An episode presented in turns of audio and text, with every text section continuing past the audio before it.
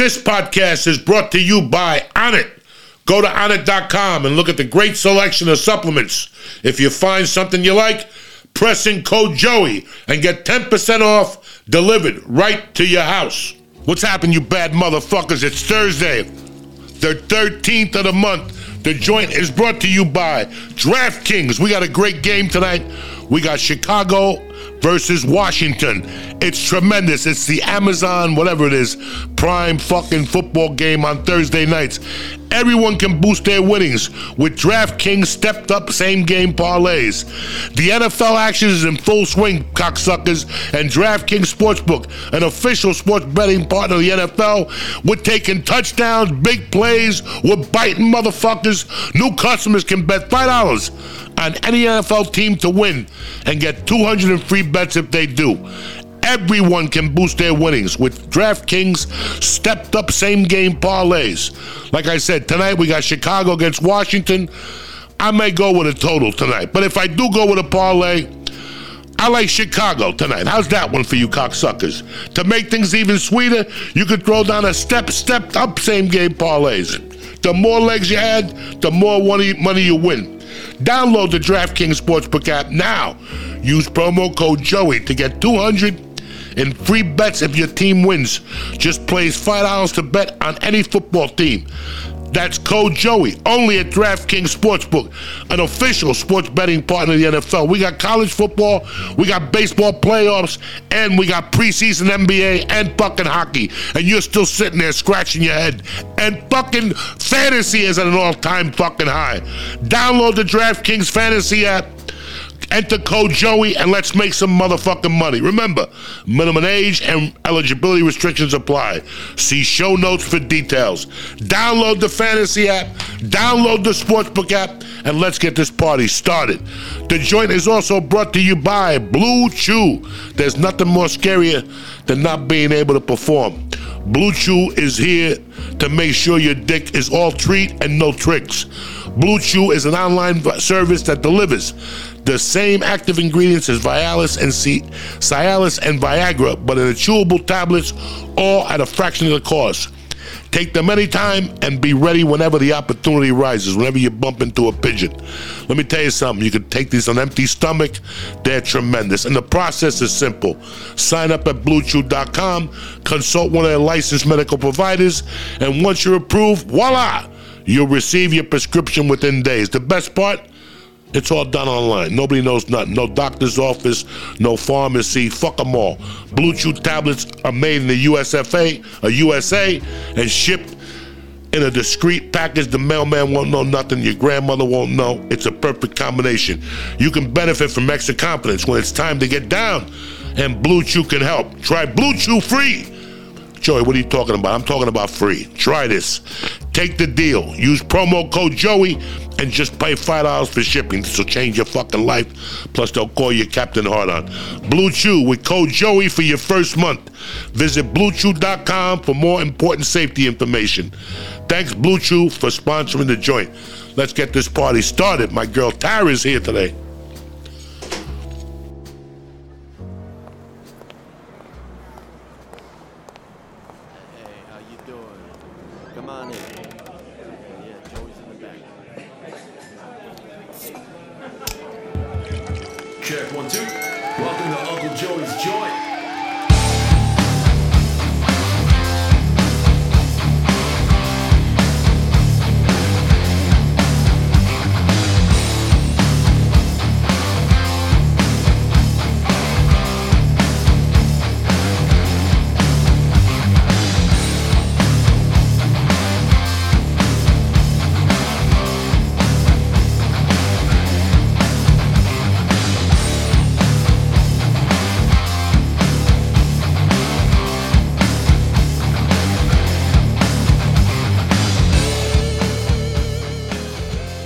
What's happening, you bad motherfuckers?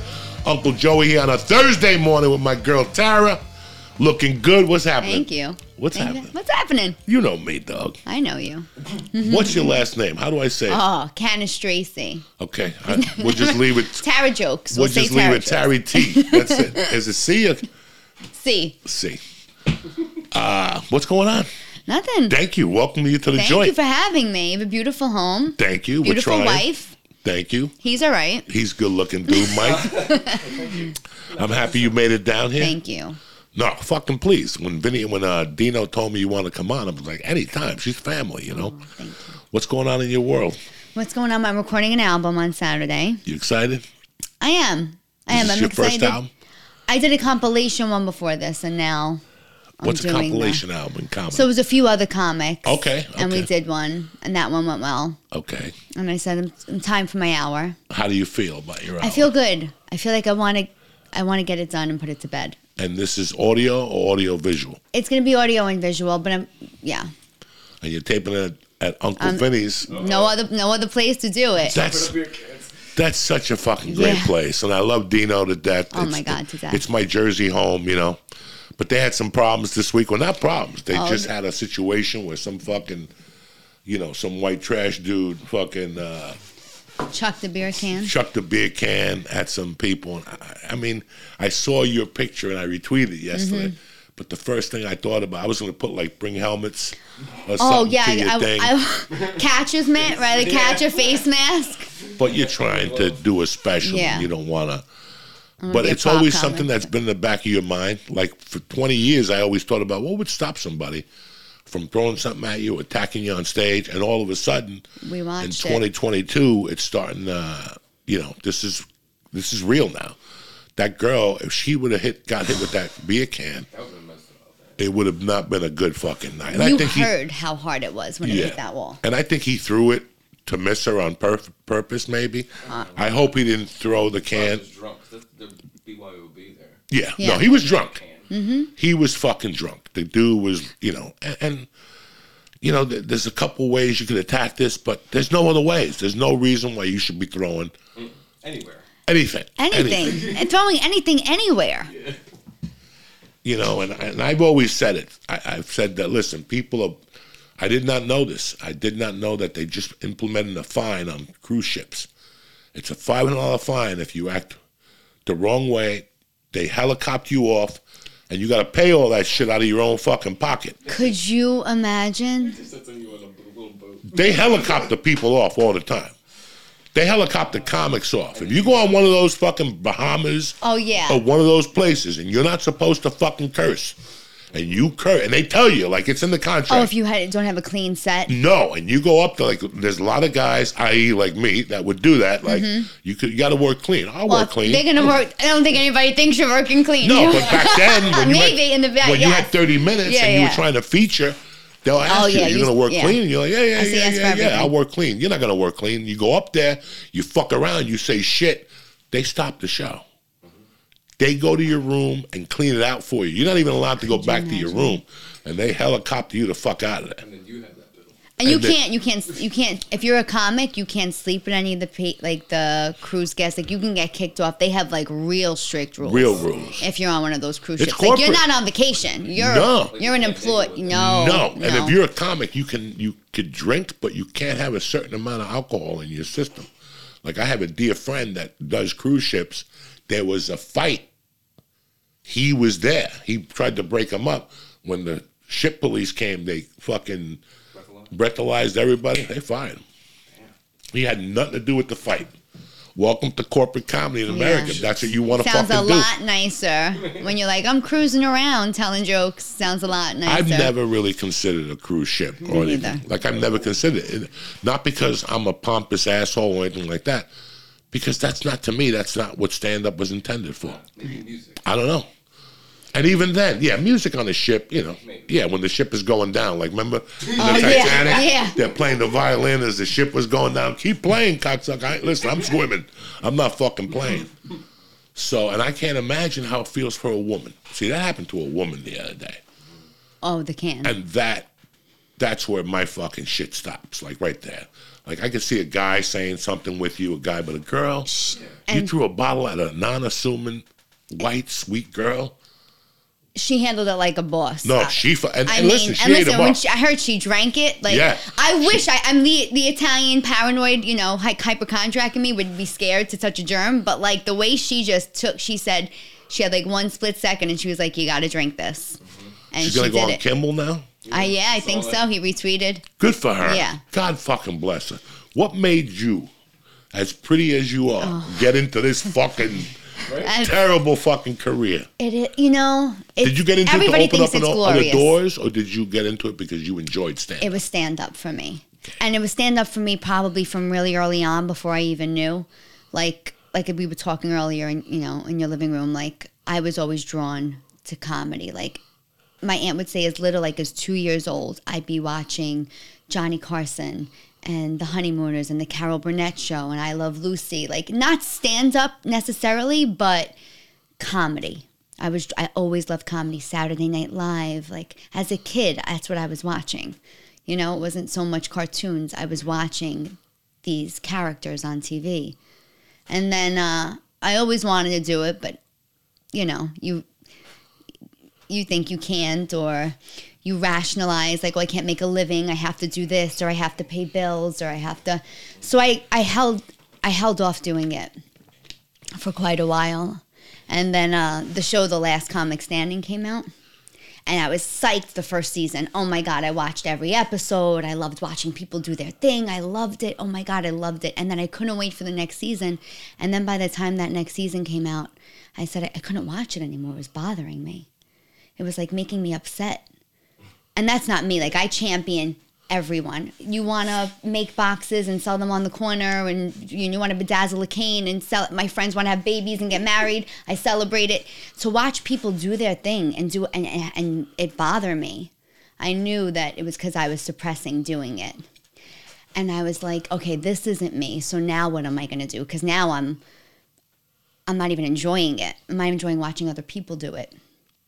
So I put my big girl pants on, and uh, I went and I started What I was the first place you performed? the producers club. I was in like an off off Broadway sketch comedy play, and the producer said, "You want to do it? Go out every night and warm up the crowd. You know, write your five minutes and go warm up." And like the first few nights, they'd be like pushing me on stage, and I'd be like, "No, no, no, no, no, this was a mistake." And then by the end of the run of the show, I was like, "Is is it my time? Am I going up? When are we starting? I want to." You get that, you know, get those first few laughs, and you're like, "This is it. Whatever this is, this is it." Like the other day, somebody goes, "Well, what's the end game?" I go, "The end game's always going to be being on that stage. What you get from it, obviously, you know, it's a platform for other things, but for me, it's it's always going to be stand up because that's what I really feel like. That's You what I wanted. you said something that really opened up something for me.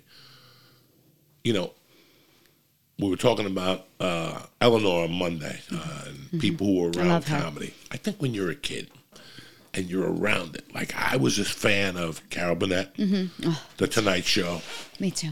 fucking hee haw. Mm-hmm, I was a big hee haw guy. That shit made me laugh as a kid. Comedy. But you know, I wonder where all this mech. Like, I loved uh, the, the fucking English porno guy. You know, Benny Hill. That you Oh, would, Benny a Hill, tit would uh-huh. fall out and shit. I love Benny Hill. He always did creepy things. Like I love, you know. But it's so weird. We were. I don't know. You watch all this TV. Like, I wonder the people who came from the Saturday Night Live era. I wonder what comics came out from the Saturday Night Live era. You know, and just different things that we watch to build your sense of humor as you're growing up, and you don't even know it. Right. I right. I knew what I liked, what I didn't. I knew what comics. I knew what I was drawn to. Like I don't even do the comedy of Carol Burnett. I, her physicality, though, all that those things about her, I was like this. I didn't know what it was. I was four or five watching. You know, I knew my grandmother was laughing and she never laughed, so I knew something was. I wanted to do whatever they were doing. I just didn't know. You know, one of the biggest surprises I got when I come back to New Jersey two years ago was I came back knowing that the honeymooners were on. As stupid as that is, My I kept. I kept, My I came favorite. here thinking that the honeymooners were on at eleven o'clock every night. Still, boy, was I a surprise. I get Seinfeld bumped them. You know, it's like Seinfeld and creepy fucking shows on Channel Eleven. But then I realized they would come on on midnight. And the first time I watched it with my daughter, I remember we watched it downstairs. I go, Merce, let's watch the honeymooners. It was the one about the mambo when uh, he learns how to do the mambo and shit. And I got to tell you guys a revealing thing I've never told nobody. It's not theft. It's not theft because I, I struggled with this. That episode, I was watching. I'm like, I think I stole a lot of Jackie Gleason's body Like his and phys- Norton too. Like Norton is a fucking champion comic, like champion. The timing they both Mm-hmm. had, but when I watch that honeymooners and I'm in the, you know, with my daughter and I'm crying and I'm laughing at the same. Every time a honeymooners episode comes on, I cry. At some point, when I laugh, I cry because I cannot believe that this still makes me laugh. Yeah. From the time I was in the fucking fifth grade, I was 10. Now I'm 59. I'm still fucking laughing at the same stupid jokes. I know. And somewhere in that laughter, I cried because last time I used to watch these, my mother was alive. Uh-huh. There was so many things. The But nostalgia. throughout all that, I did see a lot of the shit I did on stage in Jackie Gleason, and I'm not saying. I stole it from him, Right, okay, and right. it wasn't. It's It what was yes, your influence. It's an You're in- influence. Your influence. it's somebody watching somebody over and over, and When you said it, I wondered like if the guy who you know when you watch Seinfeld, you watch Kramer. Like Art Carney was the first of that come out. Like he came out of the gate, and before you laughed. And you, when you watch the shows, people are laughing before he speaks his first word because he's walking in, he's looking at a wall, he's doing this, he's trying to. His physicality, you already know he's funny. He's funny before he says a line. And then the second wave of comedy came in my life, and that was Sanford and Son, hmm. and Chico and the Man, and you know, I was never a big Saturday Night Live guy. It just did not work for me. Mm-hmm. I would go home and go, "What is all the fucking yelling and screaming about?" Mm-hmm. This is not this good to me, you know. I just didn't. So I always went when I watched that. It let me know I maybe I didn't like clean comedy. I like dirty comedy, so I started listening more to Pryor. So in my world, it's like Pryor, Mm-hmm. Leeson. You know, it's uh, and you see that years later. Not that you. Sh- when we start doing comedy, we emulate someone. Oh, For you people who are at home, who did you emulate? Who did you think? Did I you used to go see. I can never say I ever emulated him, but I used to study because I took it like I had to learn. I took it like this is just the this is the education. I was going to comedy clubs to learn. For me, I tracked Colin Quinn, like, and mind you, I'm never. I mean, I don't do that comedy. I'm. I like to think I'm of above average intelligence, but um, no, Colin Quinn's on another level of brilliance. level. It's, and but he was New York, which I can't hide my accent. He's New York, and he's smart, and his mannerisms and the way he can. I used to go watch him. You're gonna learn, even if it's not what you're doing. This is, and I would go wherever he was, you know, to watch him and and do things. So that for me, I think, was my biggest. And when I first came out, Amy Schumer was first, was when she first hit the mark, where you saw a really strong, you know, female New York female presence on the scene. Even if again that wasn't what I wanted to do. wanted to do or that was my voice it was still something to learn I worked at a comedy club. I worked at a, a like a D room. Mm-hmm. It was called Wits End, Aurora, Colorado. No, before stand up before you did stand up Yeah, no, I got the job. I took a stand up course. Three weeks, 20, $33. Jeff Harms, great, University of Colorado. In the last class, he pulled me aside and he goes, I think you have, if you want to do this, I could see you doing it. I go, I'm not ready to get on stage. And he goes, okay. Mm-hmm. He goes, I want you around it. He goes, I want you to call this guy and go down there. And, and that's what I did. That next day I went there, applied, and two days later they called and fucking. I worked there from January of 91 till I got the balls to get on stage in July of 91. so six months Six months, and I got promoted like three times in those six months.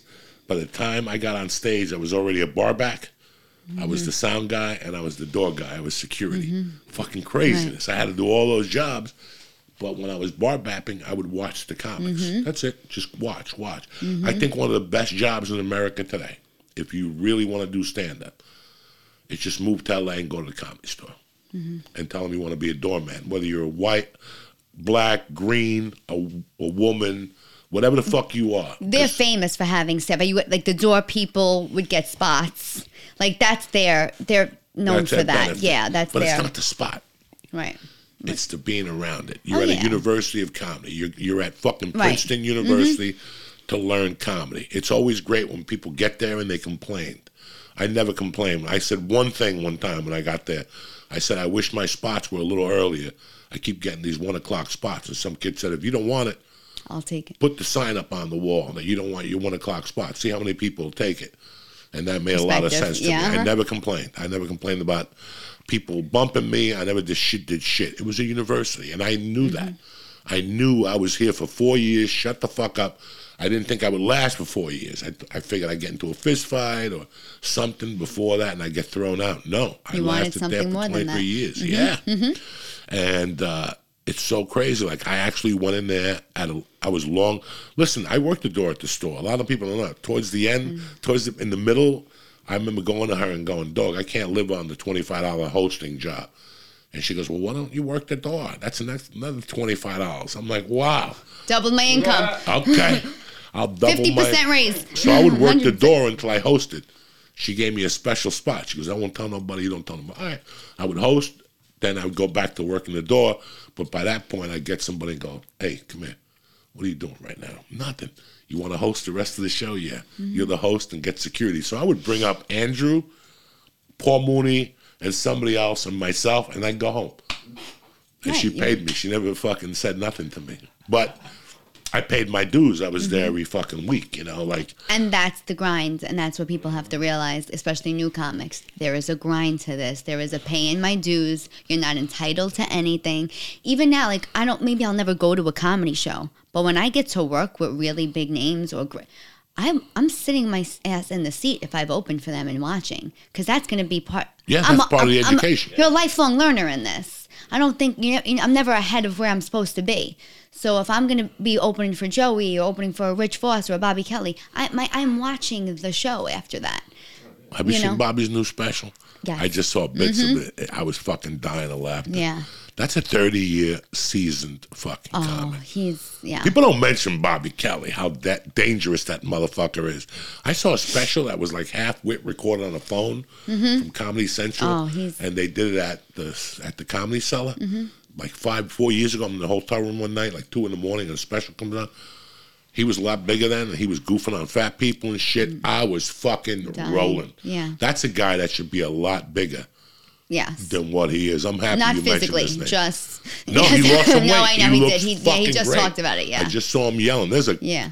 He's, He's- one of those guys that's been around. He'll fucking murder you. I get excited. Like I get excited, not even for me. I get excited to see what the crowd is gonna get. Like, cause we, him and I do a show called Smokes and Jokes. He's a big cigar smoker, so we've been doing cigar night comedy shows together, and I get so excited. So once I'm off, because I, I he's gonna do 20 minutes of not material. He's gonna talk about the, the ceiling, the lamp, make fun of the person in the audience, and it's just it's so like off the cuff and I get excited to watch the audience and organic that you I'm excited. And I'm like I'm learning. Oh, look at all the observations he just made that I maybe didn't or It's always great to go see a a, a big time comic. Mm-hmm. Whatever. I'll tell you who my favorite one of my favorite guys to watch, and you guys are gonna fucking laugh at me. I hate corny shit, but he was so corny, he'd kill me. The guy with the puppets. That motherfucker. Oh, I Jose Jose that guy? No, the guy with the specials on the white dude. Je- Jeff Dunham. Jeff Dunham Oh, Jeff Dunham. is a dangerous motherfucker on stage. And I don't know how many times, you know, I never had a beef with him. Mm-hmm. When I'd see him, he'd give me a hug no matter what. I'd always fucking, you know, that was great. And he, I think he would look at me and go, I don't believe you that you like my puppet act. And I'm like, bro, it's fucking great. I That- mean, right. there's some people, you know, the dude from New York, rest his soul, that was a puppet act. Uh, whatever the guy's name was, that was crazy. He used to live down here before he passed away. God rest his soul. Who The guy that used to take booking calls at a phone booth, the ventriloquist had a, a big cock. the fucking the dummy had a big the cock. dummy had the big the dummy had a cock and he shaved the piece off so you could put lines of coke in it and snort a line off. Oh the- my god, how do I not know? Come on, man. This is can we yeah. What we the- need somebody on the community. Come on, guy. You don't remember his fucking Otto and George. Oh, oh, that's Otto going and it- fucking yeah. George. Uh, when I first got into comedy, like no, no. When I first started rocking and rolling, like maybe 2000, to, rocking and rolling. You know, when you're like a, Yeah. a good feature act. Right, right. When I was a feature act, like in 2007, I saw him for the first time. Maybe even before that, I saw him, and it was real. He was intense, and he's up there cursing, eating pussy, talking about snorting coke. I mean, this guy was Right. nuts. You know, word on the street was that he didn't even have a phone.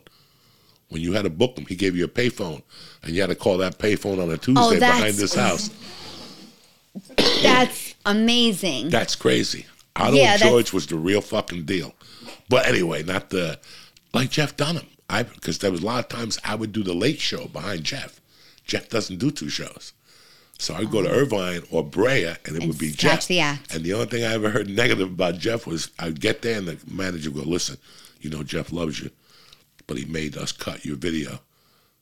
Because the video that you're coming, because it was Oh. always dirty in front of his audience so he would make them cut that video. You know, like when you go to a comedy show, they tell you who's coming up. They always have like a little sketch, like thirty minutes of video. Like I don't have this in the movie theater. Right, now, right. I need this here. Shh, popcorn is Right, tasty. right, all that dumb shit.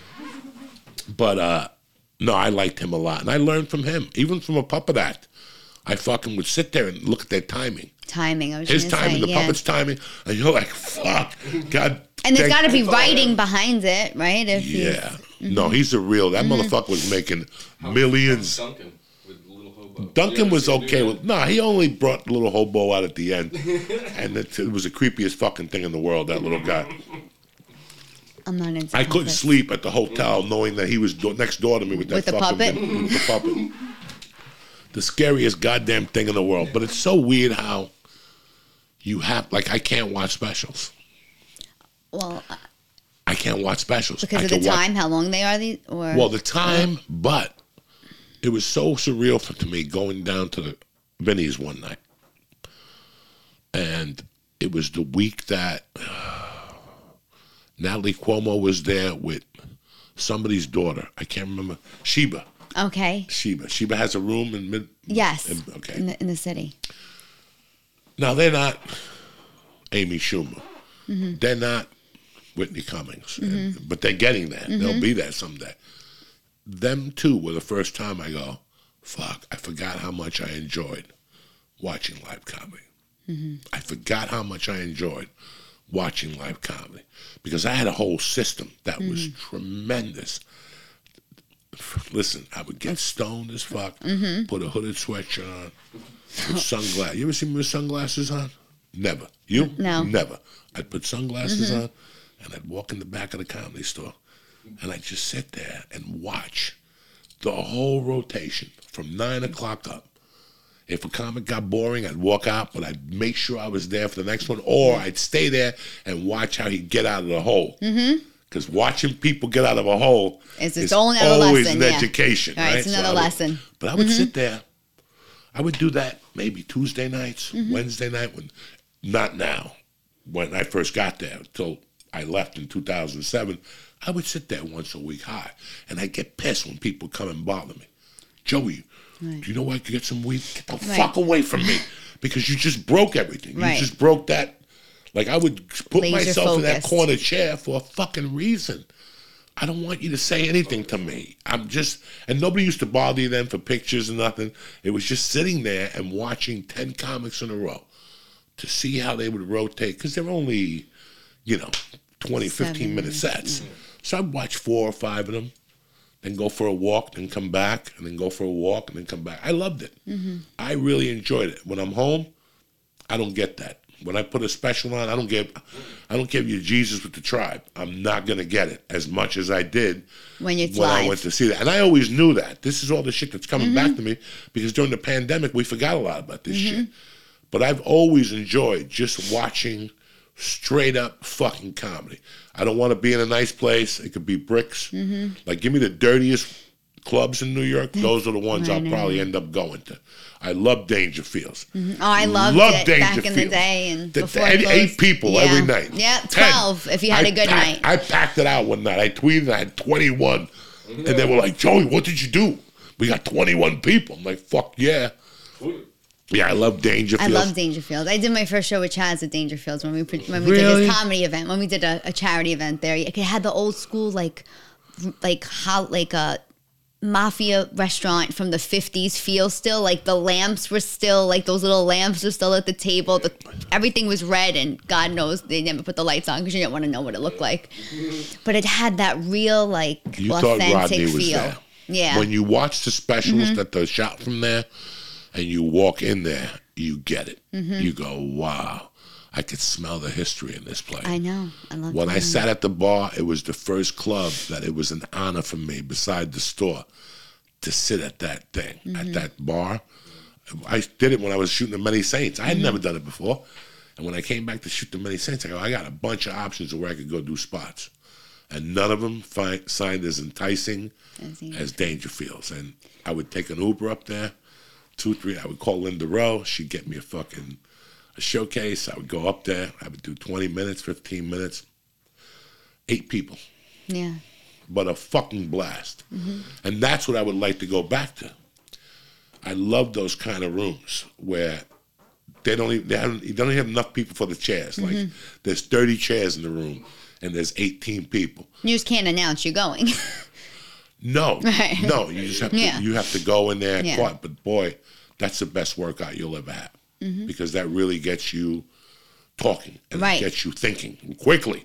Like this shit I can, I have at home. I could write three jokes, but you know that one joke to seal them all together. Mm-hmm, I can't do that at home. I have to do that joke on stage. That's when that joke comes completely. That last joke to add the compliment. Because it's a confirmation. I cannot. Do, I. Mm-hmm. have to do it on stage while I work. I just. Know. those small rooms you have to talk to people. Like they always say that you know you get good in comedy when you when you just sound like you're having a conversation. But when you write the jokes you're performing an act. When you have just eight people there you're not theatrical. You're talking to eight people.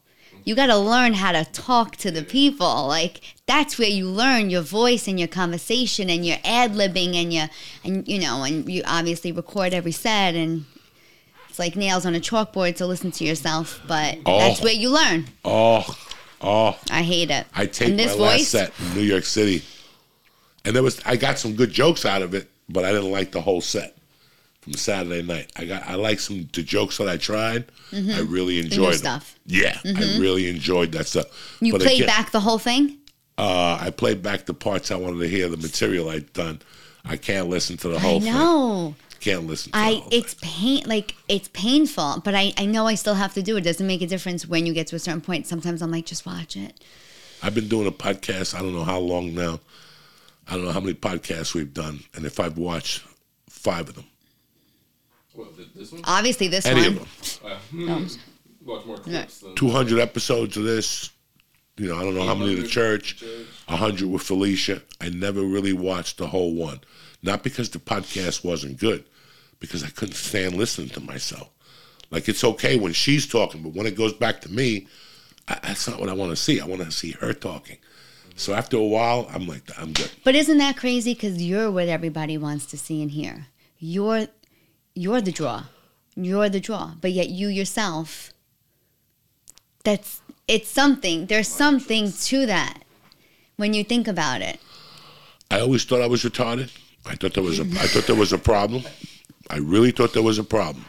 I could tell you guys things I did that I'm not proud of. That I went to a, a premiere, I would say hello and then leave, and then try to come back because I didn't want to watch me. Taxi, I left. I just went to that premiere to see Brady's wife. The important things at a premiere. You know, I went to see Tom Brady's wife, oh, the Brazilian girl. Oh, she's single now. She's single. Mackenzie Dern is single. Jesus oh, Christ.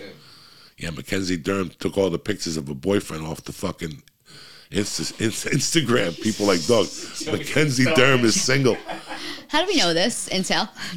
No. Nah, there was somebody sent me a message. They go, Joey, this is your chance. Yeah. Mackenzie is scrapping all her daddy baby pictures off her Instagram. And I'm like, she's single? Jesus Christ. Not that I'm fucking an old man. What do I got to offer? But I thought there was something wrong with me. I never repeated it because I've heard of people. We have a mutual friend, mm-hmm. not a friend. I heard this motherfucker went to a Super Bowl. I know for a fact he went to a Super Bowl one day. Mm-hmm. There were 50 people at the fucking thing. And during the Super Bowl halftime, he goes, Enough with this. Let's put a tape up of my stand up. Oh, oh, at his house or something? Can you imagine me going to your fucking house with your parents and everybody? And this was when the guy wasn't even famous. Not he's never been famous, but guy was never nobody knew who he was. He went to a party for the Super Bowl. The year I got to California, somebody told me like two weeks later, they go, stay away from this retard. People were in the room. The guy who invited Oh, him I- was real. He went over there I know who he's saying. and he popped it. that fucking tape in during the fucking Super Bowl, and somebody yelled, "Take it off!" I mean, it's Oh not good. no, I don't even. I don't know the story specifically, and once we're off camera, I'm gonna. Okay, so I'm, when I I want a heard prize if I I, heard- guess it right. when I heard that story, that story, Thanks, you could Mike. see how that story stayed with me. Mm-hmm. Because I always thought about what would possess a comic to go to a Super Bowl party and throw his VHS tape in at halftime and force people to watch it. If I had the best set of my life, Mm-hmm. I still couldn't take that tape and make you put it on at the Super Bowl. You wouldn't even put it on YouTube. No, no, I wouldn't put it anywhere. But that's a that's a character trait, and we see them in this industry, right? That that's that's not just that. That's somebody that openly asks for things that they're not entitled to. That's like there's a whole element here. Like even me wanting to do this podcast, I didn't ask directly. You know, maybe somebody said something to Joey, or. I have always I, I wouldn't have the balls like I, I I couldn't do that. I don't know if it's like the way we are like that New York I think he's an Italian but he's not that New York New Jersey Italian like no you don't eh, like you do you do you do hard work you you know you do good and then things come to you like that's a different level of ego. That's entitlement that's and that we see it we see it with comics or people who want to be comics or but like there's a I've had never I've asked one person for help the whole time. Like and it was like pandemic and I just was in like a rut. And it was Rich Voss. He's the only person I ever reached out to and said I, and, and I, I worded it in a way that was like almost like I wasn't worthy of the of, of- and he's like, What are you talking about? Of course I you're gonna deliver. I'm gonna recommend you somewhere and they're gonna do you're gonna do good. You're gonna do great. And then but I was like, I've never asked before. And so when I hear these things or or these people asking for these opportunities, you go, I'm never gonna make it in this industry because I'm never I'm never gonna have that. I'm gonna take the longest road possible to get there because I'm never gonna come from that. You don't come from that. No, but there's two sides to that, and I got to be honest with you. Number one, something they told you in an Italian house and a Cuban house, and they told you you're in church on every Sunday when you went with your family is if you ask, you will receive. Yes. So let's let's let's. You're I right. understand where you're coming from mm-hmm. because I got the same problem. I mm-hmm. can never just ask somebody. I feel a lot better if they contact me, mm-hmm. and then they'll, you know, a conversation will come up. Like somebody asked me if I ever did two years ago if I did that thing that they were doing that summer. And I go, no, I never did it. I wanted to, and somebody called and asked, mm-hmm. but we never really mm-hmm. put it together, you know? Listen, You're right. I had a problem my first 10 years of comedy, maybe 15 years of comedy. Nobody knew I did comedy. Because it was introduced to me. Like when I started going on the road, I swear to God, I remember going on the road as a MC and the club owner going, Saturday and Friday, you have to go to the mall and give away tickets. And I, like, I, I quit. Right. I'm not going. And guys, you know I'm outspoken. You know I like having a good time. You, I could go up to a woman and go, "Listen, I got an eight ball of coke. When we go back to your house and suck your pussy." Like I'm one of those creepy motherfuckers. But not do you want to come to a comedy show. But I cannot. I know. Come up I couldn't bark either. And go, "Hi, hi. What are you ladies doing tonight? Yeah, I know. Why don't you want to come to a badass comedy show?" And they're like, "I don't know." And I, that's that. I can't. I can't. I know. I know. So, because of that, I suffered. My career, your career suffers Mm-hmm. if you're not that type of person. But then something came that took the place of me, my balls, social media. Right. So now Whole new those are my platform. Mm-hmm. balls. Now those are where I got my balls from. You know, it's weird that, and I, I'm unashamed to say this. You know, I, I didn't want to quit cocaine because I thought it would take away from my comedy. That, that's such a common And it's like with people say, I didn't want to lose weight because then mm-hmm. I wouldn't get hired for roles. Mm-hmm. This is all a stupid thing that you have in your mind. When I got off cocaine, my sex life went down the tube in more ways than one because that was my courage, even with my wife. That was my courage. That's how I went out at night. I'll ask that chick if she wants to suck dick. You know what I'm saying? Or whatever. I could ask anybody anything. When I had a couple lines in me or a cocktail, you know, when are you going to put me on that stage? Soon. I remember saying that to Danny Murr one time at the, the Tempe Improv. We had just done a line of coke. I snorted coke, and Danny walked in the room. I didn't snort coke with him. And I remember we were talking. I go, "What am I, what do I have to do to go in your room? I'm the funniest feature up here." And he's like, "I'll contact you." Obviously, I still remember that story because it irked me for the rest of my life because that's the shit I could do when I was coked up Right. but I couldn't do it when I was sober. But then I realized once social media came that you have to let people know. So I did it through social media, telling people like I was never gonna go out and hang out a flyer. Right. no, I know. I can't I pass can't. out a flyer. Come to the show. No, I know. I'm not gonna pass flyers out in the cars. You know, I'm not gonna do those That's things. what you do. You retweet my things. That's like Mm-hmm. out. Passing out flyers. So it's it's that helped me. Yeah, that's But it. I, didn't even look at it. I didn't even make that comparison as to what that is. it's balls.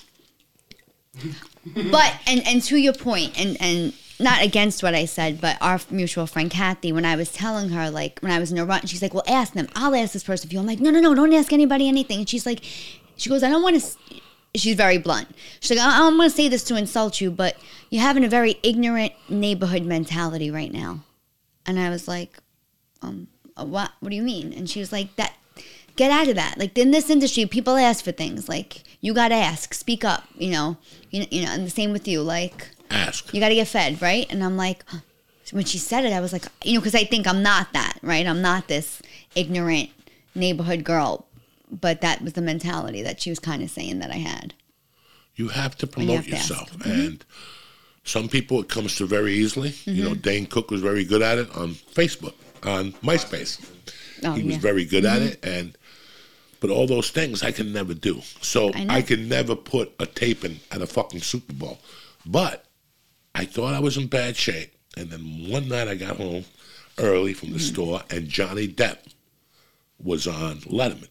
Mm-hmm. This has to be maybe 2010, maybe 2009, mm-hmm. around there, because I felt better after. And they were talking about the Pirates of the Caribbean. And he mm-hmm. goes, So when you did the Pirates, how the dailies looking? And he goes, I don't know. And he goes, What do you mean? You're the star of the show and you don't know what the dailies look like. And John Depp go, I, Johnny Depp goes, I don't look at those. I don't like looking at myself on video. And he goes, You're the one of the most handsome men in the world. Johnny. Johnny Depp. Depp. And Johnny Depp went into the same spiel that I tell people. I mean, he just went into it. I do not watch myself. I can't listen to myself. If I'm walking in a room and I hear my voice, I fucking cringe.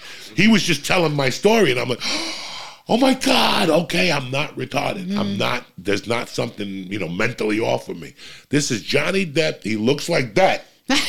he looks like that, okay? I look like this, but he looks like that. And he don't want to be seen or he don't want to see himself. So it all came full circle. I understood it. So you have to work with it. I knew it was it just wasn't me. You know what I mean? I could t- the longest yard, the crew screening, Longest I stayed at. The premiere, I did not stay at. when I went to grudge match with my buddies, I got up and left. I got up and went outside. They stayed and watched grudge match. I'll do it a couple minutes, but once I start popping up in the screen, I gotta get out of there. That's uncomfortable for a guy like Does me. Yes, it makes me feel I don't want to be that guy. Look, I'm up next. Right. I'm up. no, I mean like No. a movie. Does a movie feel like it's fake because You want me to tell you what it feels like? It feels like they made a movie and put my fucking image in there. Because I'm looking at it going, what am I doing in that fucking movie? That's like imposter syndrome. Like yes, that. like what am I doing in that fucking thing? Mm-hmm. I'm a fucking felon. I I grew up in Jersey. We don't make movies. You do, but you do. I do. Right. But in my mind, I know. it will It's not imposter let me stand up sets. Come Yeah. on. It's Come on. it's hard because the only way to wa- l- really learn what you're doing and what you, is to listen and to watch. But in the same part, I'm like, I don't want to see because I don't want to overthink it. The next time I get on stage, not to do this or not to do that.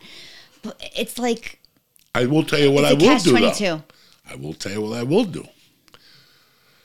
I will take a short set of mine, Mm-hmm. like a YouTube set of mine, and watch it and keep it very low. And I know what I'm saying, but I want to watch my body movements. Because I know if I add a body Mm-hmm. movement to this joke, they'll push the joke through. You know, that I'll do. Mm-hmm. But again, did you hear what I said? Short, set, six, seven minutes, 10 minutes. I could tolerate that. If one of my girls come downstairs, that thing gets taken off the computer faster than anything. The only thing I will watch to learn from, because I think it's the only really spectacular job I've ever done, is Ari Shaffir's storyteller show, The Sister Hyacinth. Oh, I really like that one. That was something that I sat there with a pen from the end to the beginning and worked on very hard, and that's why it came out that good. I never worked that hard on my stand up, but I enjoyed the story concept of doing it because I just like it. It's a, but that's the only time I can watch myself. Wow. That shit of shooting the special and coming home every night and listening to your sets from the flappers and haha, that shit almost killed me. So by the time I got to the special, I was so beat up from the shitty material, I didn't know where I was coming from. That's why I'm not a special comic. Right. I don't like shooting specials. It doesn't work. Everybody has a different knock. Mm-hmm. My knock is I don't do a good special, and I know it going in. I don't ever want to do it again. I like going up there and just killing with no. But I lo- there are and I won't mention them, but there are comics I love that I think are great that I watch the special. I'm like, oh, they should just people should just see them live. Uh-huh. That's why I want to record him when he's not aware of it. That's a great idea. I mean, obviously just for him. No, I know because that's the other thing. Like I know there's gonna be a camera on me Saturday, but You gotta pretend there's not. Right. But it's it's a different it's a different level. How long of- have you been doing comedy for now? Uh, full time, like ten years, Okay. and then before that, I don't count those three of you know those three or four years of getting up and working, writing my first few bits. So you count like that that. from the time you got a dollar. Mm-hmm. Okay, that seems fair. So you're ready. Ten years, you're a veteran. You know, ten years of comedy, you already know what's going on. You know, you really know what's going on. I feel like I'm fine. I really found You're a purple my belt in voice. jiu-jitsu. You know what's Yeah. Mm-hmm. going on. You get yourself out of a situation. It's just finding more material, and now Mm-hmm. you're on the upswing of building a following, momentum, Mm-hmm. getting a movie or a TV show to complement the credits. It's such a fucking. st- And again, even like young comics, I couldn't wait to get a credit. When you bring me up, when people bring me up and they come to me and they go, "What do you want me to say?" I go, "Nothing." You worked so hard for those that credits. credit. For anybody who knows, you can't wait to have a credit. Uh-huh. Like, can't wait. Like, I can use this as a credit? Mm-hmm. Yeah. Oh, shit. Oh, shit. and then you have like three of them, and you're like, Right. oh, shit. Right. Oh, shit. And then one day you're like, don't say nothing. I just Not want to. being on podcasts is a credit. Yeah. I'm using Uncle. I was just appeared on Uncle Joey's joint for like the next year. No, no, but no, but no. You're right. It is you. there's so many. Comedy is such a great journey for mm. people. And the journey starts, it really starts at the 10 year mark. Mm-hmm. But guess what? It gets better at the 20 year mark. Mm. And people see that. And it's like you telling me if I join the army, I have to stay till, for 20 years. When you're 18, that seems like a fucking eternity. Mm-hmm. But it's really not, guys. If you're at home right now listening to this, it's not. We we look at time like I still remember. I blew. I almost blew my life because I would. I, my friends could get me union jobs, whether it was longshoreman jobs, brick mason's job. But when they tell me it was a four year apprenticeship, I'm like, I, I'm not doing that. I'll do a four week apprenticeship, and I want to get paid like all these motherfuckers on here, because you don't see that kind of time in your life. But once you're there and you're like, I've been doing this shit for 10 years. Mm-hmm. 10 years is the sweet spot in comedy. And that's like when I was watching the show and I was getting upset watching Last Comic Standing. I go, well, I should have started. I started the I should have done it then and I should have done it now. And then I'm like, you know what, Sarah? 10 years from now, you're going to say, I wish I started then. And I'm going to go, oh my God, why didn't, you know, I said, so just start. It's, it's, you just have to start. It sounds so cliche and corny, but it's like, you just have to start. Well, that's why when people come to me and they go, hey, man, I'm just, listen, there's two things everybody hates to hear. Are you going to join jujitsu? No, I'm going to, let me get in shape to come in there. You're never mm-hmm. going to get in shape. You know, it's like mm-hmm. people, it's like people trying to tell me I'm not going to join the gym till I get in shape. Right, right, right. you know, and with stand up, when people call me, if you paid me five hundred dollars and said, Joey, I want you to give me an hour tutoring, I go, how about I give you four seventy five back and give me, I'll take twenty five dollars for the best advice I could give you. Don't even worry about your material the 1st two mm-hmm. or three times on stage. Don't even worry about. It. Go up there and tell me a story about your cat. Mm-hmm. I'd rather you do that than be up there clunky. I just want you to get over the mechanics of it. Mm-hmm. I focused a lot on my words and it almost cost me my career because I kept saying I'm not going to go off until I write. Right. Well, you're not going to fucking write. Right. You've never written before. What makes you think you're going to become fucking Lenny Bruce now? Mm-hmm. Get up there. I tell people all the time, just get, just go up there. You're gonna, eighty percent chances are you're gonna bomb, and it's not gonna really matter. Nobody's ever gonna remember it. I don't care if you go up on an open mic at a bar, whatever's easy for you, karaoke, they all count. Get up there. The only way to get good is to be bad. Yeah. I learned if I had a great night and killed, I learned more from a night when I didn't. I, I never say I killed, so let me. At, ten years, I still don't say I, I ever killed. But if I had a great night, if I had a bad night, I you know, of course, the next morning I'm like, I'm quitting. I'm quitting. This isn't for me. You never, you know, you don't quit. But you, I learned so much more from those nights. I would never quit. I would just tell myself that I was a piece of shit, that what made me mm-hmm. think I could ever do this. And then you go, okay, I'll give this another month. And if you don't fucking make it work, I'm mm-hmm. done with you, comedy. And then something good happens. That's night. what happened. I would get into a place where I'd be like, how am I doing this with my life? I'm giving everything up for this to pursue this dream. And then you have a bad night. You'd be like, this is, I'm not a comic. This isn't for me. And then boom, you get something or you get it. And you're like, it's like it takes one good night to erase 30 bad. And then you're right back. You're right back into the like, oh, I can do this. Now think about it. People are at home right now watching this. That conversation you just said. You think mm-hmm. you're crazy? If you said that to me 30 years ago, I'm like, you're fucking crazy. I gotta have 30 bad nights to have one good night. You're fucking crazy. It's But explain to them how good that night is. that one good one night it's like i'm i found who i am like i'm i know what i'm meant to do and it's like a, an actualization like it's you can't really explain it it's just like this is who i am like and you you find yourself in that night and you go this is it i'm gonna do whatever i gotta do to feel this again and then of course it's a different level of chase when you get to a certain level you know when you you know, one great night, great, but I should have been, you know, I should have, you start going, oh, where you want to be, like where I wanted to be 10 years ago, now I'm not as grateful as maybe I should be, right? Because now I'm looking at the next 10 years. So you kind of really humble yourself in these times. And I got to say, this is where I wanted to be. This is exactly what I wanted to do. Be happy with where you are now. But it's hard when you get into this. But that one, those good nights, man, it's, it's the best feeling in the world. It's why you, that's why I'm here. You know, I want to write another book about like that experience. Like I didn't really dive into it in my book like that experience from 1991 to 2000. If I look at my life, those were the best nine years of my life. And I slept in cars. I had to borrow money to do showcases. The one club gave me six weeks of work, and then a month later they shut all the clubs down after I drove 14 hours each way. You know, you don't want to tell this to people because, but it's all part of this fucking thing that's so mm-hmm. close to your heart mm-hmm. when you really, really look at it. Like, go, like you know, traveling the states and meeting different people, mm-hmm. like being stuck in a town and somebody helps you, and you're like, the world is a fucking vampire. You know what I'm saying? Like the world is a great mm-hmm. place that people will come to your help, even when and dog, nobody knew who I was.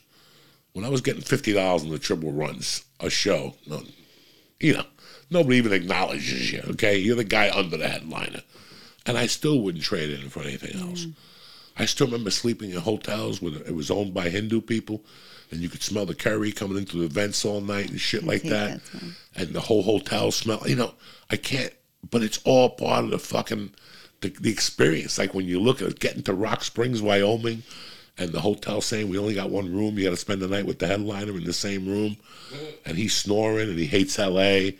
You know, and he's um, one of those fucking mm-hmm. negative headliners. Mm-hmm. These are all edu- That's all part of mm-hmm. who you are. Like this is what's on my sleeve now. And you need that thick skin in this industry, and that makes you stronger. That makes you tougher. Like you, Listen, that thick skin is going to go with you forever. You need to rip your the, the scab off your soul and build it back because it's going to come in handy in 15 years. It's going to come in handy in 20 years. And that's what a lot of people, everybody's in such a rush they miss those early steps, and then you're gonna have to go back. Mm-hmm. So do them now. That's why my motto has always been: you could pay me now, or you could pay me later. I didn't invent it. Pennzoil did in the fucking '80s. If you don't change your oil in your car, And this is a word from our sponsor. and this is a word from our sponsor, Pennzoil. Pennzoil. But it's the truth. And I know for a fact it goes with comedy. Because let me tell you what's happening with comedy today. I know That's what he's gonna say. fucking, and you know this, Mm-hmm. what's happening with comedy today, and I have nothing against these people, mm-hmm. is that a guy makes a video on YouTube. Social media. Then he makes another video on YouTube. Then he makes another video on YouTube. He gets like 10 million downloads. Now somebody just says to him, you should just do stand up. Well, I don't know how it happens. You know, it could happen that way, or they are doing stand up mm-hmm. online, cracking mm-hmm. little jokes, and then they start going into clubs. And they go into clubs with a following, Yeah. which I didn't have a following. I'll never forget Dave Attell came up to me in Miami one night and he goes, Dog, I like what you're doing as a feature act because you are building a following. Because when you do hit later on, these people are going to feel responsible. They saw you and they're going to come out and see you even mm-hmm. more. And it's the truth. It is. Whenever I go to Miami or those places, Houston, people come up to me and go, I remember seeing you open for Rogan in 98 when you took your dick out and you chased the fucking penguin across the, you know, and it's, How could they forget? how could they forget? no, but- but it's true. all that Mm-hmm. builds and people don't know that so this youtube sensation that you got he's got 30 million he- he sells out the improv Yeah. and this is all great but he's performing in front of his crowd he's performing in front of his own people he never won one over Right. this is what's happened with YouTube. Right. You never won a crowd over. They come in to see you and you attack. Now, one day, Bob Kelly's going to come up to you and go, hey, why don't we go do a set at Gotham? Why don't we go do a Mm-hmm. set at the Comedy Cellar? And you're going to go up in front of the audience that isn't you, and it's going to shock you to no fucking You end. could not say it. You could have not made a better comparison to what that is. I know. It's not good. I see it now when like uh you know, and uh, listen, I'll be a feature act if it's a big enough name or somebody's selling out. You know, say, oh, this this this you know this kid sold out, you know, the club or whatever, and I got to do thirty five or forty minutes for, as an opener. You don't got an act. You just filled seats, and It's crazy when you see that. and then they go, oh, you know, you were great. I couldn't follow, or yeah, well, you have to do, you know, before you put your name, because you want people to come back to see you, and, it, and and it's an easy mistake. Listen, you get popularity like that, you think like anything else, oh, I can do it. We have to be respected in it either. No. You're not going to get respected because you deserve no respect. Right. But then you go up in front of your audience, these audiences, and they're blowing smoke up your ass, and that's not that's Right. not healthy. I know. That's not healthy. Not to mention you overskipped the MC, the process of the MC, and you overskipped the process Mm-hmm. Where of you the grow feature. the most, yeah. They're there Mm-hmm. for a reason. Those two positions are there for a reason. You have to go through the ranks for a reason. Okay, you went to the army, you went to college, you got your officer. Now you're coming as an officer. That means you're coming as a fucking MC. Right. That's what that means. You don't mm-hmm. come in as a fucking, you know, somebody else. You come in as a watch this and listen with fucking uh, a, a, a, a guy who.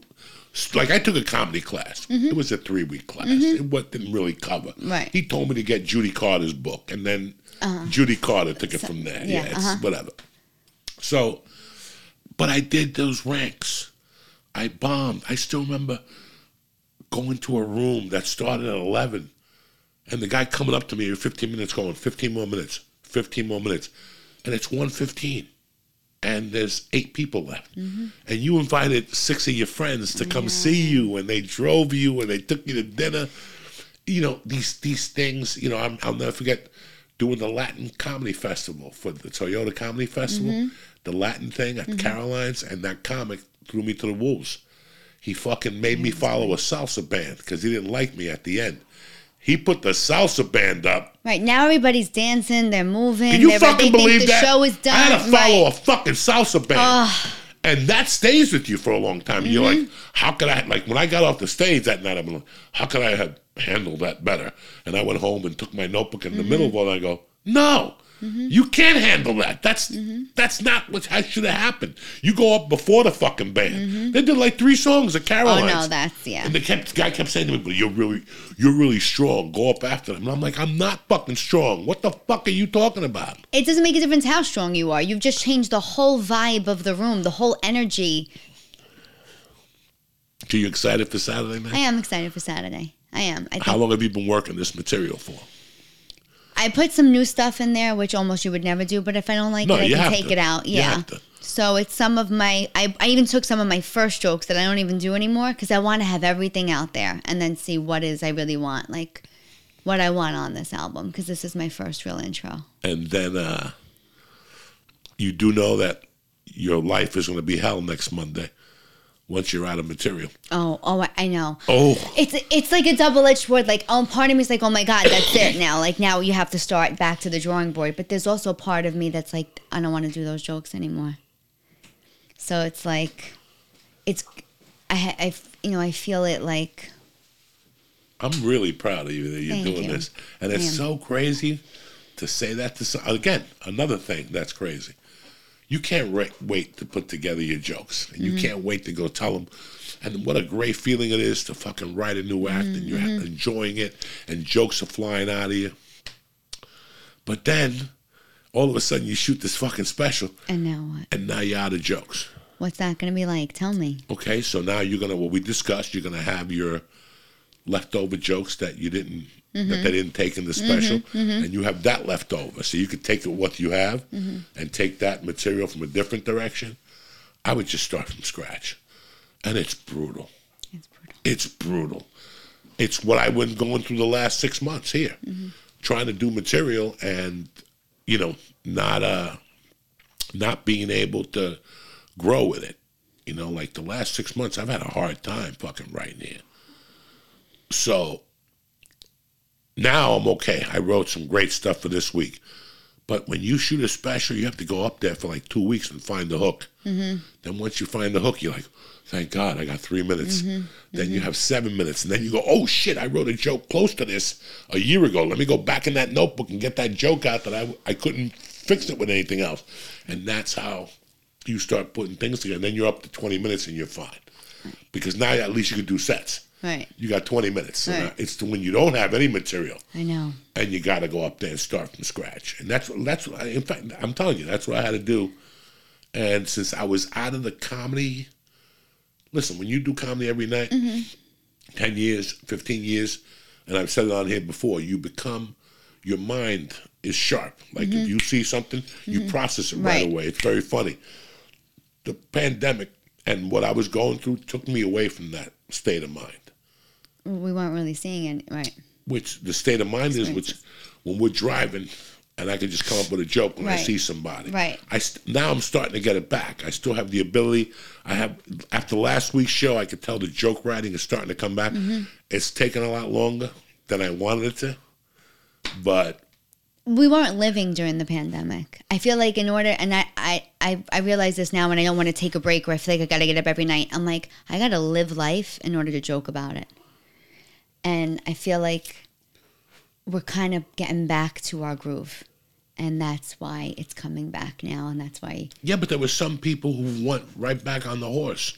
Like I thought comedy clubs are going to be packed. Mm-hmm. All these comics are going to go back and do their regime, go back Mm-hmm. to a club, start from scratch, pack up material and get to theaters and stuff. No, it was a week later. and Most comics went right back to where they were, right back to a theater. You know, for me, I, I, I, but I look at things a lot differently. I don't like going up there just to crack jokes. I want them to get something. I want them to get an hour from me, and that's not always possible. You know, I'm not going to have that ability at all times because, like, even now, I feel like I'm doing okay, but I'm not. I'm not Joey. I Diaz just saw you. pre-pandemic. And you, I just saw you perform. Oh, but Uncle Vinny's two Yeah. weeks ago.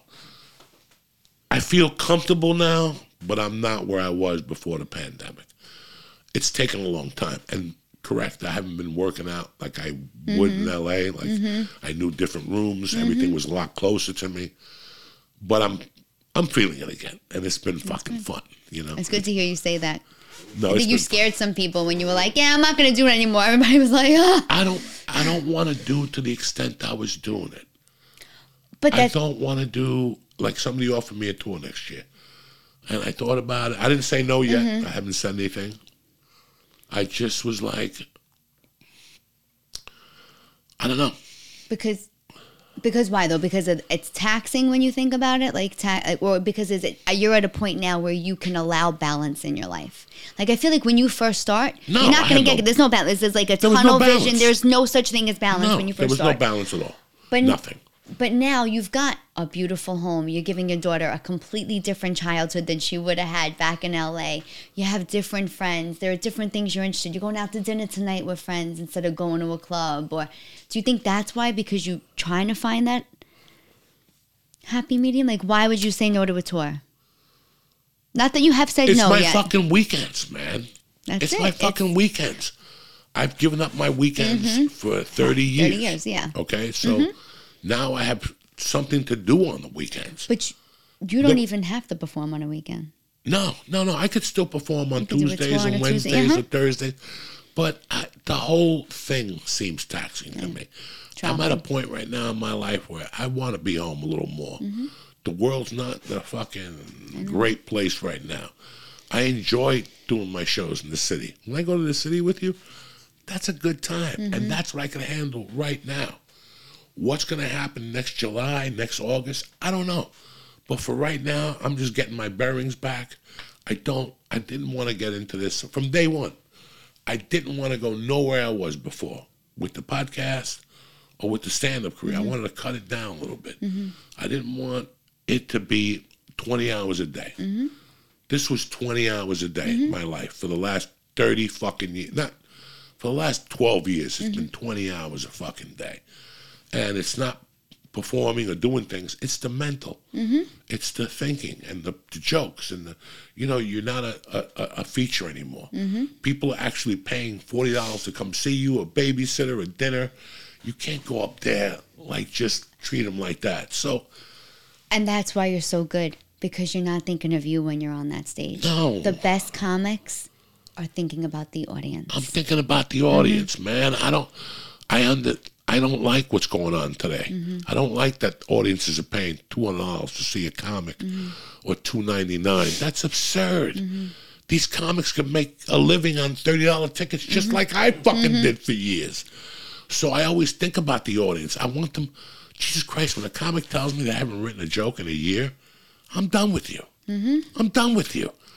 I'm done with you. I told my wife, how can nothing happen in a year? Right. Nothing. Right. That's what you're telling me, that nothing happened in your life in a fucking year. Tell me about the car that sped by your house that almost hit your fucking kid. You know, tell me something. Something has had to happen. So when you think like that, you always got to be uh, on top of it. When you're writing and stuff, I don't Right. have that no more. I have a child now. I have a wife now. I could be writing and my child will come up to me and go, Dad, you want to go play basketball? Mm-hmm. I can't just go, no, no, no. Mm-hmm. I'm writing a joke. I can't do mm-hmm. that no more. Can't do that no more. So I'm like I said, I'm doing the best and the most that I can do right now. And that's it. And that's it. Do I think about getting on a plane on a Friday night, on a Thursday, and doing that second show? No. That ship No. sailed. No. Um, I considered even doing a Friday night tour, a Saturday night tour, like just Saturday mm-hmm. nights. But So what I want, how mm-hmm. I want to do it, is not how most people want to do it. It would cost a lot more because I'm not doing fucking commercial flights anymore. Oh, I'm not doing them Of for a tour. I'm not doing them. So if somebody wants to do a tour, I'll even take less money and figure out a right. way just to fucking get out of there after my show. Mm-hmm. Get off stage at 11, you're on a plane at fucking mm-hmm. 11.15. Like Rogan did at Atlantic City, what Segura does every night. They get out of that town. Mm-hmm. They get to the next town the next day. That's what I would like to do. But I, I first of all, I never liked doing Tuesday through Saturday. This whole last run I did was never. It was always Thursday, Friday, Saturday. That's it. No Sundays. Wednesday, I don't have time for you. You know, I, I don't mm-hmm. mind doing the city on a Wednesday. Right. I, I go to the stand tonight with you. Right. Dangerfields, but that's where I am right now. Mm-hmm. That's where I am. I still love comedy like I did when I first got on that stage. I still love it. It's just I had to love it in a different way now. I have more people to love. When I mm-hmm. got into and, and, and I knew this in L.A. I don't know how many nights I would be at dinner and she just said prayers, and I got to get dressed, go to the store, and talk about eating ass and shooting somebody, and you know it's like, and then you start thinking about the mafia. how you joined the mafia when you're 18. Mm-hmm. or 23 or 24 because you're shooting people. You don't give a mm-hmm. fuck about shooting Right. people. But then you bump into a beautiful girl at the deli and you have beautiful children with her. And now I got to go shoot somebody and go take my daughter to church tomorrow. Take her to the daddy daughter dance. I, it was surreal to me. That's what I would feel like. I'd be there watching the same prayers and with the same, in my mind, I'm like, oh, I'm going to go down to the comedy store. I'm going to smoke some dope. And I'm Right. like, I can't do this no more. It just wasn't working. So I have a lot more people that need my attention now. Mm-hmm. I'm not the, you know, guys, I, comedy is never growing up. Stand up gives you the permission to never grow up. And I love that about mm-hmm. stand up because I never wanted to grow up. Mm-hmm. If you become a comedian, it's because you don't want to grow up. Mm-hmm. I became a comedian because I liked it, like you liked watching it. But when I read Lenny Bruce's book, mm. I liked the fact that when I read that book, I was lost. I was a criminal. I was a drug addict. He hung out at a strip club, and then he went to the Chelsea Hotel and he went to sleep and he shot heroin with jazz musicians. That's what I wanted. I didn't want to shoot heroin, Right. But I wanted to snort coke and Right, drink all night right. and especially in New York. What a dream Mm-hmm. it would be to leave your house. Like if I was a comic that slept all day, oh, Right. get up at 7 mm-hmm. eat some Chinese food, smoke some pot, make some calls, and then leave at 10 o'clock at night and just attack New York? Mm-hmm. Come on, dog. That's mm-hmm. a dream come true.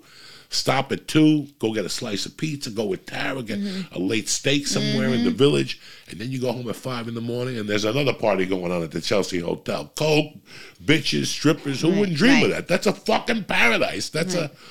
That's why I got into comedy because it gave me permission To be yourself. not to grow up. Mm-hmm. When you get into comedy, how many bills you got? yeah, no, I know. Like I told Lisa, you ever see somebody come up in an open mic with a Lamborghini? Right, right. Nobody ever pulls No. up in a Lamborghini in an open mic, right? Everywhere else, you could be in a coffee shop, Mm-hmm. beep beep.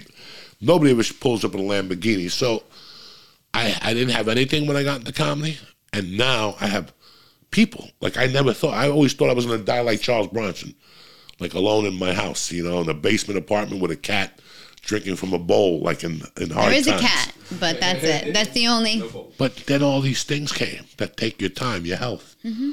You know, when you're a comic, you don't really think about health. Not till I met Joe Rogan. You're on the road. I remember Mm-hmm. the first time Rogan goes, "You want to work out?" I'm on the road, bitch. What Mm-hmm. workout? Your body, your health, all these things come in. And the honest to God truth, I don't want to go out like Bob Saget. No, I don't want to die in a hotel room, guys. No. Not now. 20 years ago, I wanted to die in a hotel room with a naked woman sitting on my face. But now, I want to die right here. and you found your balance. And, and this is and this is this is the gift. And I still After love 30 stand-up. years, right. Yeah, I still love stand up. I have to find a different way to do it. Mm-hmm. And if it means going to Uncle Vinny's on Thursdays for a year Mm-hmm. and doing the New York, uh, the Sony Theater, Sony Hall once a month, Mm-hmm. so be it. Once I get more room. Listen, Chappelle took off eight years Oh yeah. and he waited to his kids.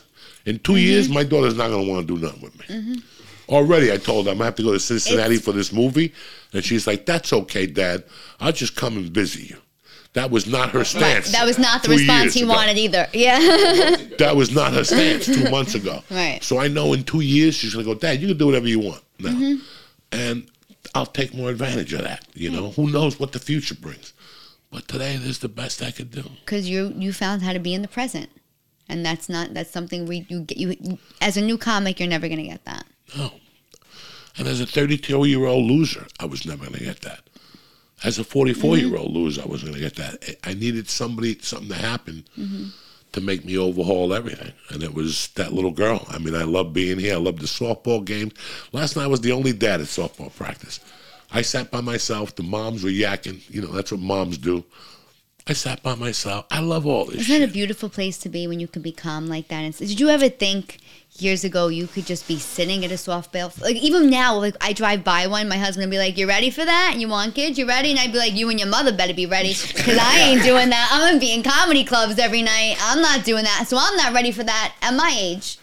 I I long like for what you're saying. Believe it or not, I long for that level, even Oh, if it's please. not with a kid, with a, a level of peace that I don't think I have yet because I'm still climbing and I'm still digging and finding myself. You don't want peace. I don't. You think I was looking for peace when I was 45? but I, 45? I- but I, there is a part of me that says, like, I'm listening to you say that. I'm like, that's got to be so peaceful.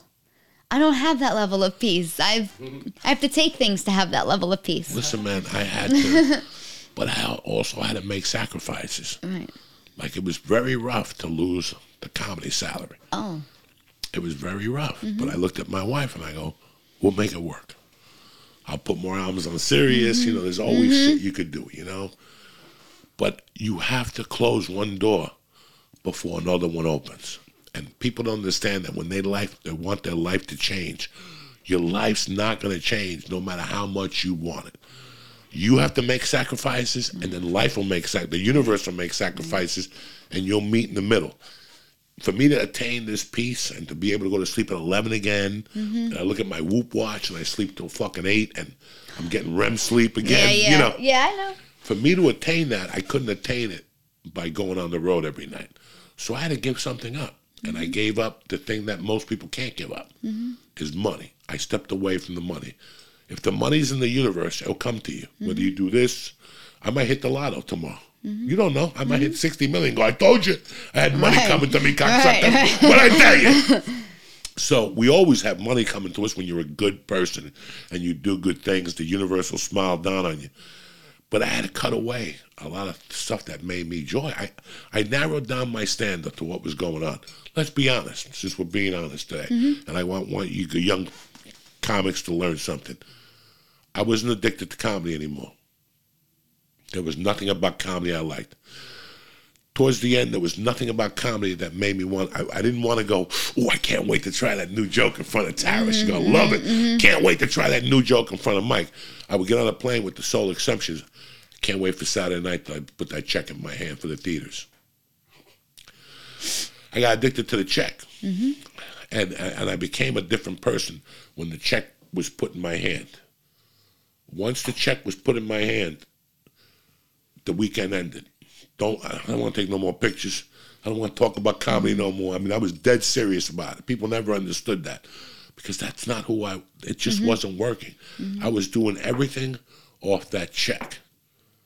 The only thing I did that was pure was go do my fifteen dollar set at the comedy store. That's what kept me pure. But everything else was too out there for me. I wanted to get that love back. And until I get that desire back, like I mm-hmm. told you that at mm-hmm. seven o'clock, I'm telling my wife, where the fuck is dinner? I got to get the fuck out of here to go to the mm-hmm. Stress Factory or Dino's or Gotham.